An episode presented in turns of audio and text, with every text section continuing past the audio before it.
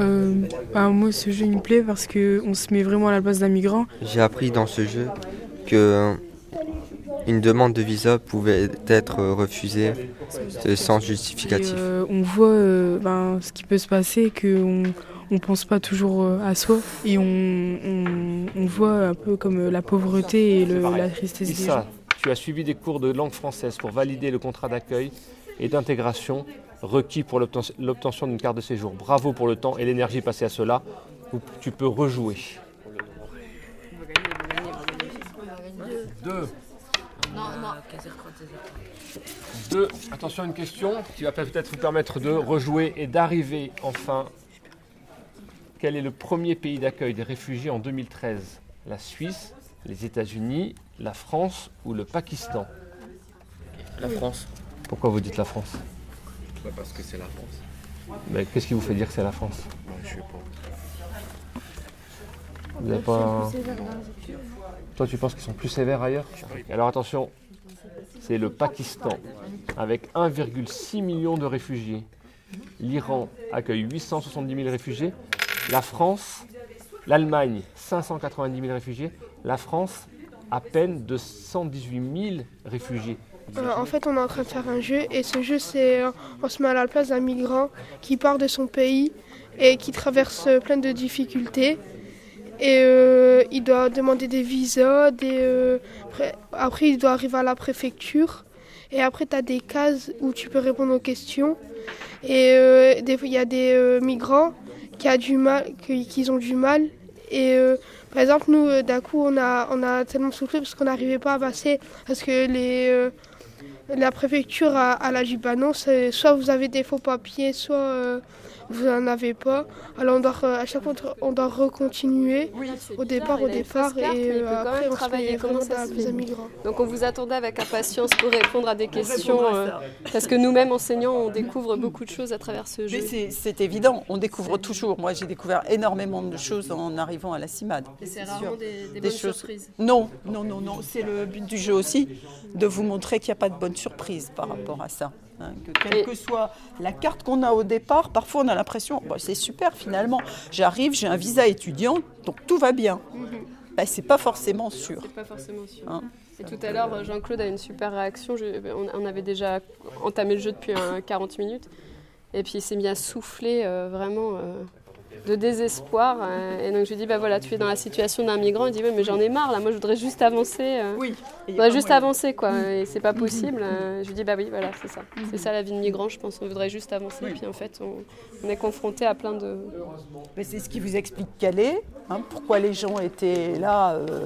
Et pourquoi il y en a encore à Grande-Sainte hein, Il y en a en fait énormément. Ils sont 1100 ou 1200 dans des cabanes qui en principe étaient un camp absolument voilà, donc le jeu Parcours de migrants a été créé par la CIMAD pour essayer de montrer la difficulté euh, des parcours, la diversité euh, des destins, euh, la diversité aussi des, choix, pourquoi on part. Donc moi je m'appelle Pascal, je suis militante à la CIMAD depuis l'an dernier.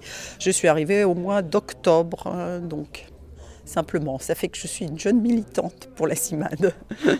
On voulait montrer euh, que le parcours est difficile, que parfois ben, euh, quelque chose peut faire basculer le destin de manière positive ou au contraire dans l'autre sens.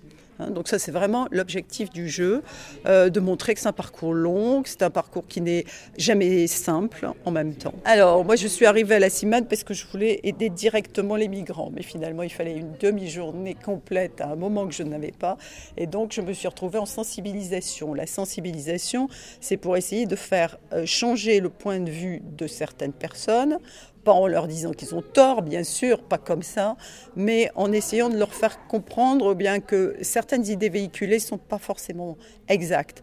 Que si les migrants partent, c'est parce qu'il y a de très bonnes raisons au fait de partir, qu'ils préféreraient rester chez eux et donc c'est ce qu'on essaie de faire à la CIMAD auprès de différents publics. Donc il se trouve que euh, comme j'étais prof avant, bah, j'ai souvent été en milieu scolaire pendant, depuis que je suis à la CIMAD.